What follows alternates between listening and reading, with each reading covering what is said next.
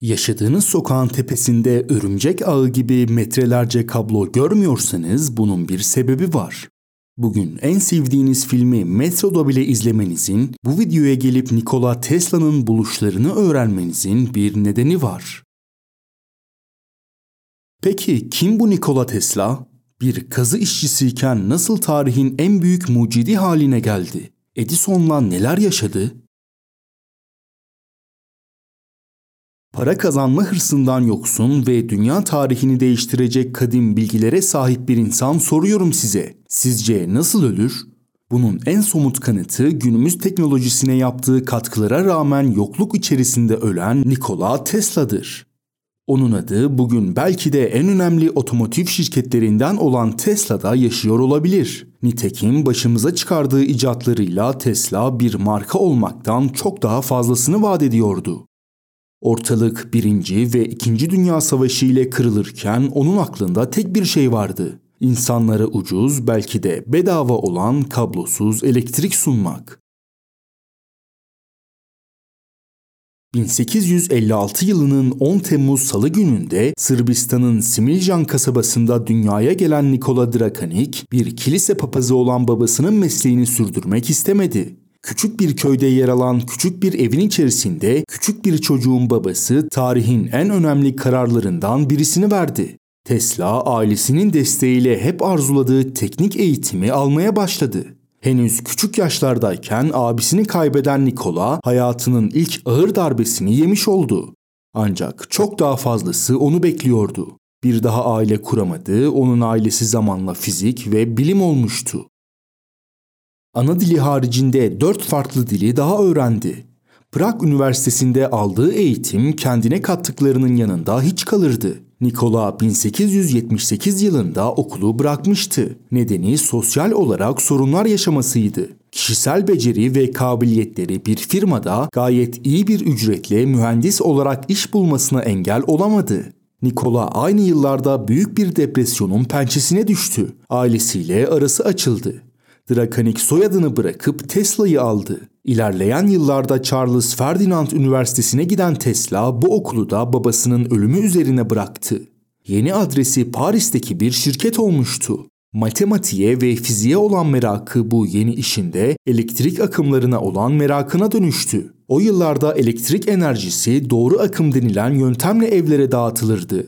Tesla'ya göre burada büyük bir hata vardı her zaman insanlar tarafından kabul gören yaygın doğruların daha iyi bir alternatifi olduğunu biliyordu Tesla. Okulunu bırakıp New York'a gemiyle ulaştığında hiç parası kalmamıştı. İş bulmalı, elektriğin patronlarına aklındakileri anlatmalıydı. Paraya ihtiyacı vardı.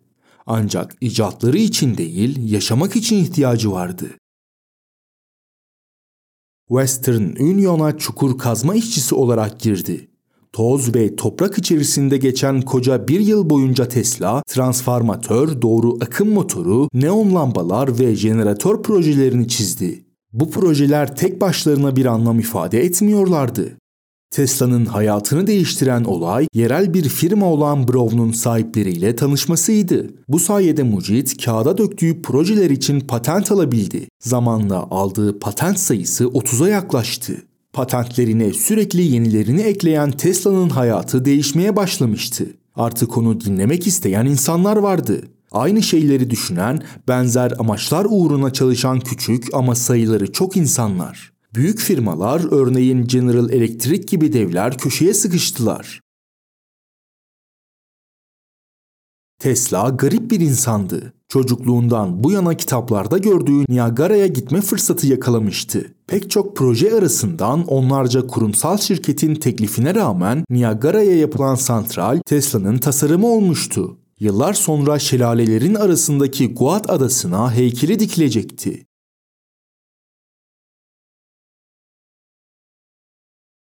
Aynı yıllarda Tesla katı yiyecek tüketmeyi bırakmıştı.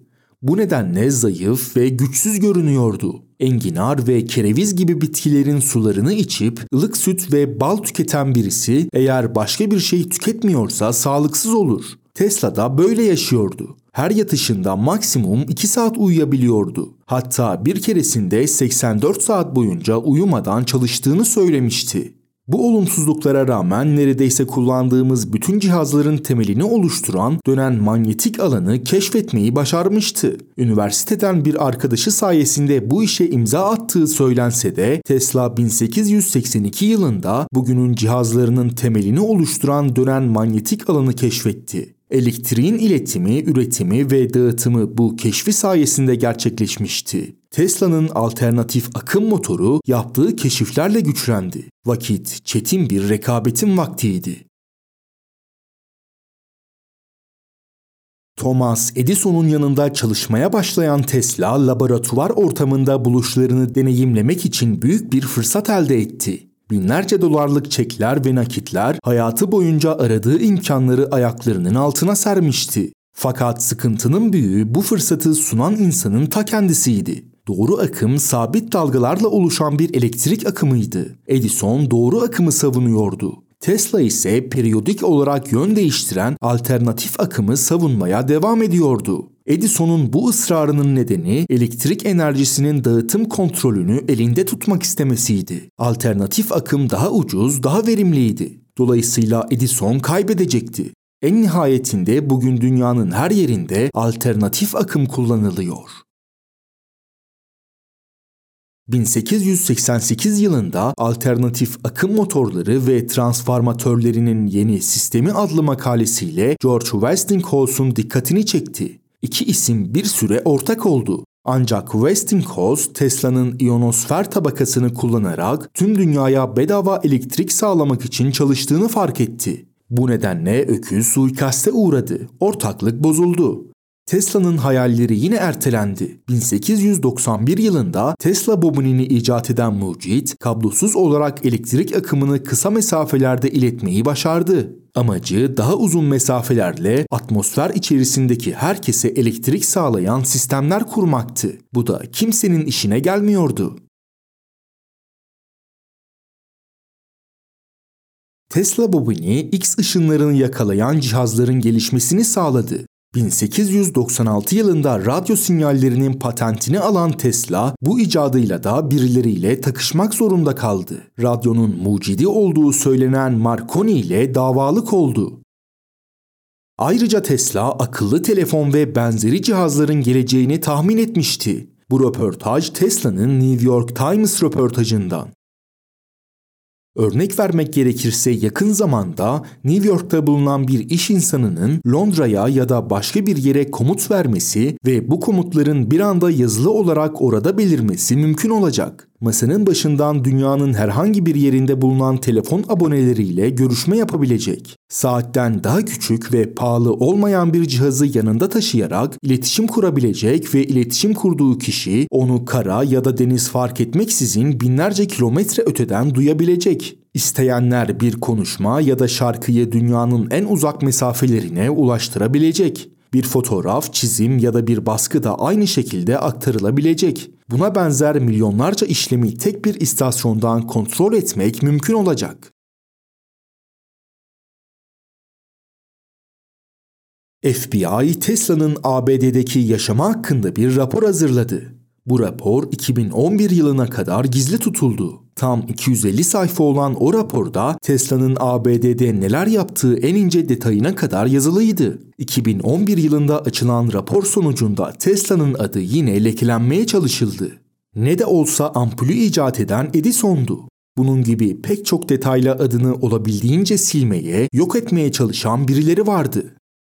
Ömrünün son yıllarında sürekli parkta yürüyen, yaşadığı otel odasının penceresine her gün konan bir güvercinden bahseden Tesla, o güvercin ve diğerleriyle konuştuğunu söylemeye başladı. Hayatı boyunca evlenmemiş, aile kurmamıştı. Bir açıklamasında o güvercini sevdim. Onu sevdiğim sürece hayatımın bir amacı olduğunu hissettim demişti. New Yorker Oteli'nin görevlisi Alice Monken 33. katta yer alan 3327 numaralı odaya girdiğinde Tesla'yı ölü olarak buldu. 7 Ocak 1943 takvim yapraklarına dahinin ölümü olarak işlenecekti. ABD hükümeti haberin ardından Tesla'nın bütün dokümanlarına el koydu. Tesla'nın cenazesine 2000'den fazla seveni katıldı. Hikayesinin en başından bu yana yanında olan o küçük insanlar büyük bir hayalin peşinde koşan Nikola'yı asla yalnız bırakmadılar.